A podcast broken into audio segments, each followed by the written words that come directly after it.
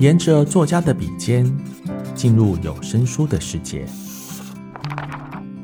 听作家谈创作历程与字里行间的声音故事。欢迎收听《作家说》。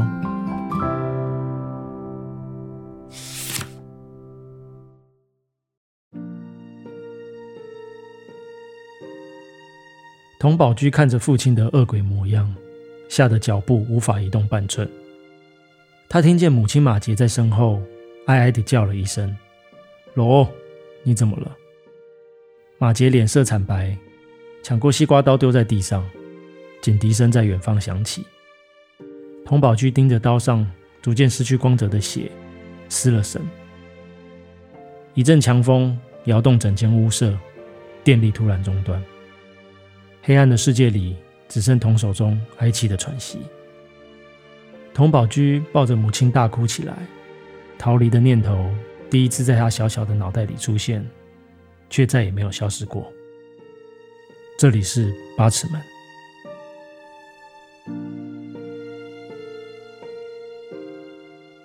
欢迎收听由静好听制作的《作家说》，我是唐福瑞。八尺门的辩护人是我的第一本小说，所以今天想跟大家分享创作过程的故事，以及小说完成后陆续影视化、有声化的历程，还有哪些我意想不到的收获。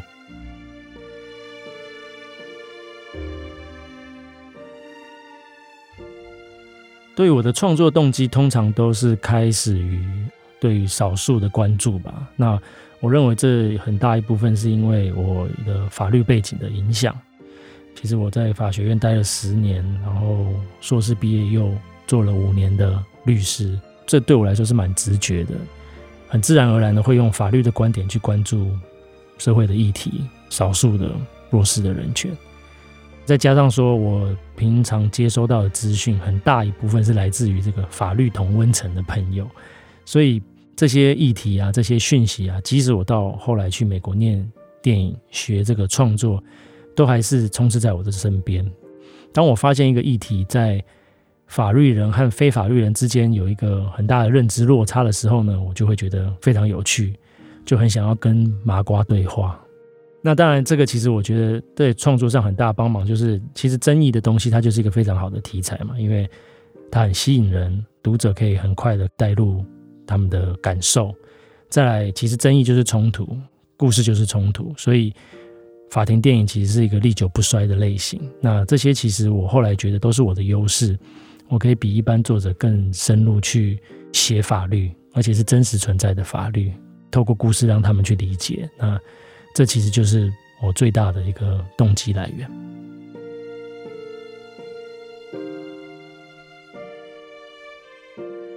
关于这个故事里面角色还有情节的设定，对于我来说啦，在创作的时候，我的思考的方向一定是这些所有的人物设定都是为了最大化他们的冲突。另外一个很重要的功能就是彼此对照。所以我觉得最困难的不是在于设定这件事情，因为设定它是一个比较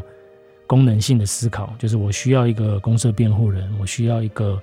原住民和移工的一个对照组合等等，这些都是很功能性的。那一旦功能性的东西完整了，其实不大需要去担心意义，因为对我来说，放在那边意义它自然就会呈现了。所以真正困难的反而是在于你要想出符合这些人物设定的生命故事，就是他们每个人彼此之间这些角色，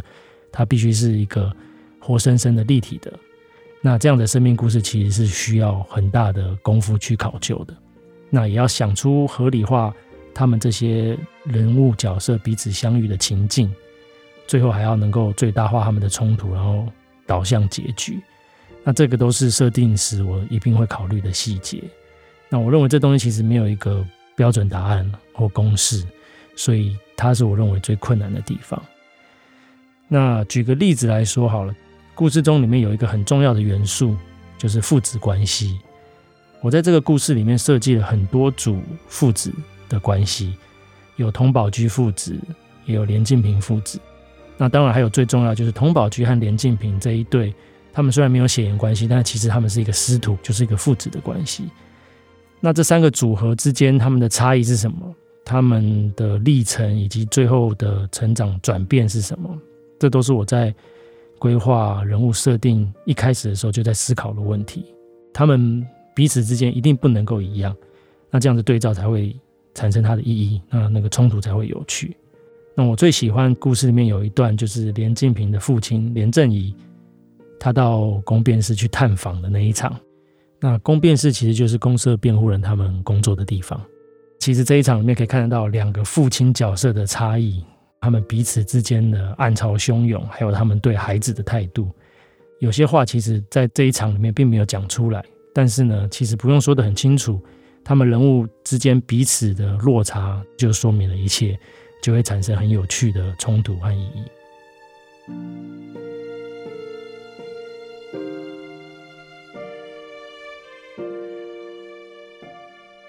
对我而言，把这些相对来说比较冷硬、严肃的法律条文转变成故事，其实有困难也有容易的地方啦。第一个，我虽然懂得法律，但是它其实有时候是一个盲点，就是因为我太过熟悉了，所以很多觉得理所当然的事情就不会特别去解释、去铺陈。那结果常常会有一些一般读者他没有办法理解我在说什么。所以整个在创作小说的过程中，包含之后改编成剧本的时候也是一样，就是整个过程我都必须试着用一般的角度去看我写的东西，然后不断的反复的去确认，作为一般读者是否可以理解。那当然，另外一个很重要的方法，其实就是我会拿给别人看，就非法律专业的人去看，然后听他们的疑问，去思考哪边是故事没有交代清楚的。但是把故事里面的法律用语写得容易理解是一回事，故事要有感染力又是另外一回事。那基本上最重要就是故事需要冲突。不过作为一个法律专业人士，另一个盲点就出现了，就是法律规定和法庭的实务大部分都是在避免冲突，或者说避免矛盾，所以会产生一个现实和虚构的拉扯。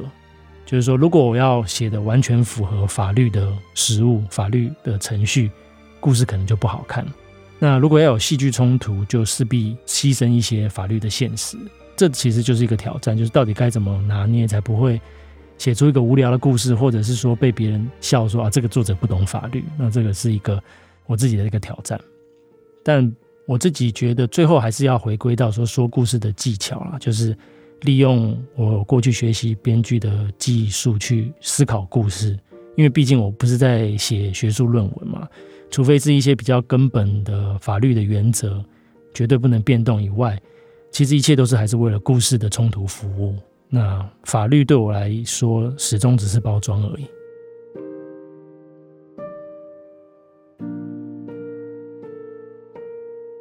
关于八尺门的辩护人这本小说里面所谓的我们的剧情上面的流畅度这件事情，其实，在写这本小说的时候，我没有太去思考文字和影像的转换，不论是说视觉的张力也好，或是剧情的推进也好，我都是用一个编剧的思维去处理的。因为其实我最初是受编剧训练的，所以用文字去描述视觉，用视觉去推进剧情，让这之中。转换很流畅，其实是很自然而然发生的。对我来说，算是很直觉的事情。那当然，毕竟写的是小说，所以我又会希望它至少有一点文学的品质在。所以我又比在编剧的时候更多花一些功夫在雕琢文字，让视觉的铺排它其实更有细节的。那其实这也反过来帮助了我在后来影像化的时候，就是把它改编为剧本的创作，有非常大的帮忙。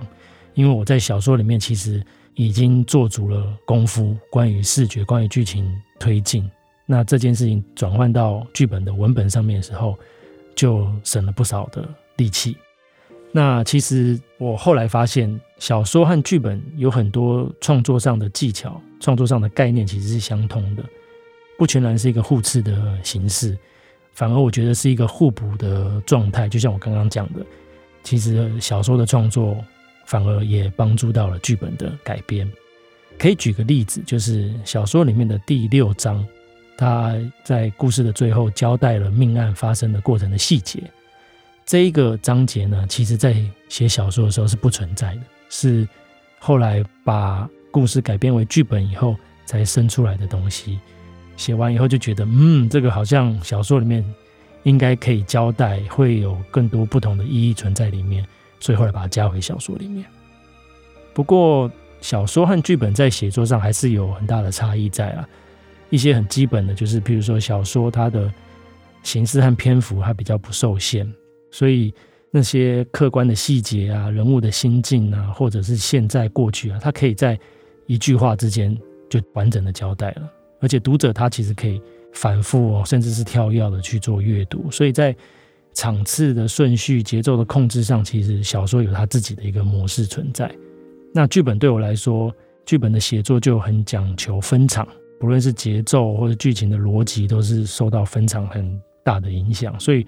我自己个人的感觉啊，剧本其实是分场的艺术。除此之外，当然就是剩下就是影像化的问题。剧本它。只能够呈现影像和声音嘛，所以假如故事里面有趣的情节不能够转化成这两者的话，其实基本上你就是必须舍弃的。再来，对我来说最重要的就是时间和预算了。剧本它的时间非常有限，一集五十分钟，其实最多二三十场的戏，这些资讯非常有限，所以在写剧本的时候变得必须要非常精准，很多小说里面的枝节就会被牺牲掉。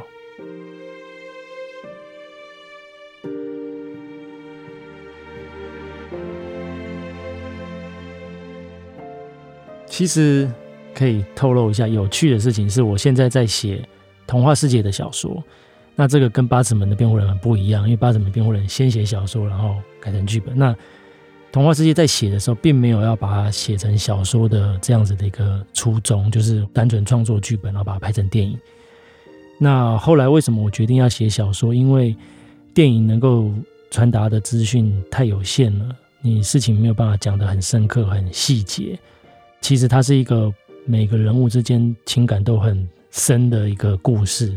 而且我很喜欢的故事，所以我觉得我有一个义务要把事情说清楚，然后就把它写成小说。那其实这两次的经验就可以很强烈的感觉得到，说确实小说在这个自由度上面，在传达讯息上面是可以更丰富饱满的。那但是它也不是自由到说哦没有什么，它还是有。它的掌控节奏、掌控剧情逻辑的一个模式在的，只是相对剧本来说是自由很多。但是我自己现在觉得啊，写小说比较难，比写剧本难。写小说真的好难写。对我来说，写小说你没有办法投机的。剧本有一些你可以让观众脑补，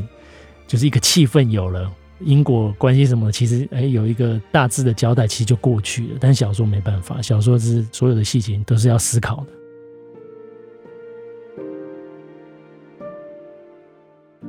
在写小说之前，我对于死刑的思考是没有那么全面的。我自己是会这样感觉，因为在念法律过程中，当然很不可避免会去讨论到死刑。不过，当然还是比较多是关于理论的、学术的这样子的一个讨论。那为了写这个小说，我说实在话，我是真的开始很全面的去接收关于死刑的各种论述，包含专业的或者是一些比较。贴近一般民众的这样子的一个想法，那其实大家读完小说应该也都知道我的一个基本的立场。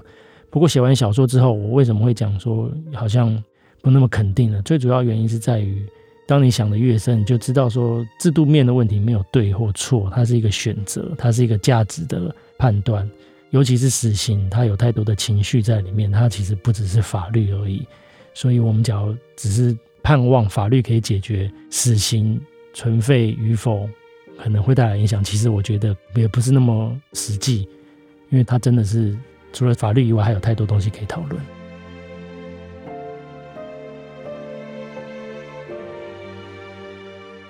现在这个八尺门的辩护人已经出了有声书了，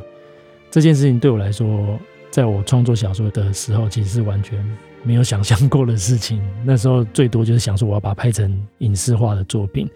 我自己也是对这个东西很兴奋，虽然说我平常没有听有声书的习惯，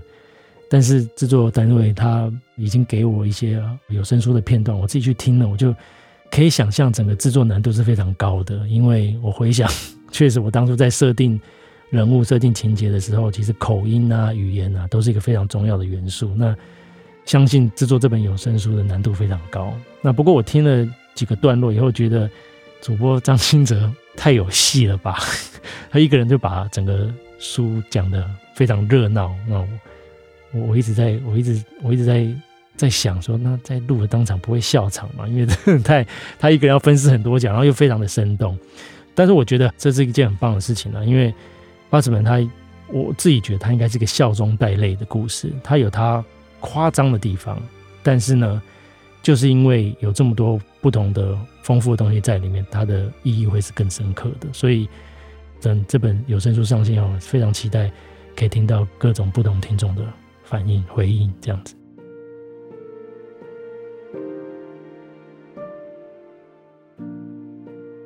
作为故事的原创者，我希望读者或者是观众或者是听众，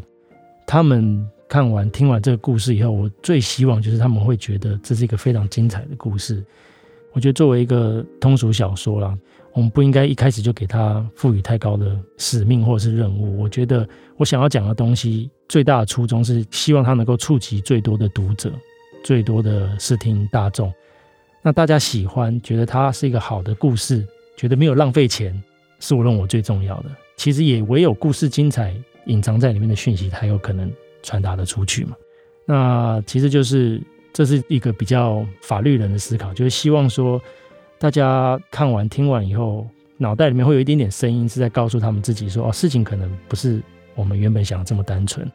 关于死刑，关于法律，关于族群，甚至是各种这个土地上那么多元的文化信仰等等的。或许我们在做判断之前，应该要再多想一下，再多想一下下就好了。所以，如果能够做到这一点，其实我就非常满足。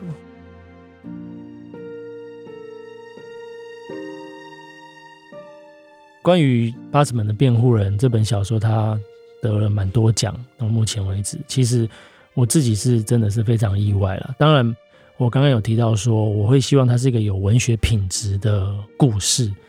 但毕竟这是我的第一本小说，那我其实我过去也不是受比较正统的文学的训练，所以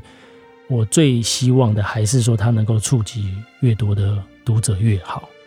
为了这件事情，我其实也有刻意想要让它更白话文一点，更让一般的读者可以接受好读的文字。这样，当然我不是说文学就难读，但是其实它是一个取舍，一个权衡嘛。那对我来说，最重要的还是大家喜欢。对，那所以得了这么多奖，我有点受宠若惊。那不过我感觉到期待、兴奋的就是说，因为得奖，他也获得了一些能见度，其实也某种程度帮助了我原本的一些初衷，就是他可以让更多人看到，甚至大家可以认为说，它不只是一个相对通俗，它其实是有更多含义在里面的东西。对，那其实就算是没有得奖啦，我也不觉得会影响我一直以来想要做的事情。只是得了奖以后，我觉得对我自己是个肯定，那也会继续坚持下去吧，就再朝这个方向继续往下走。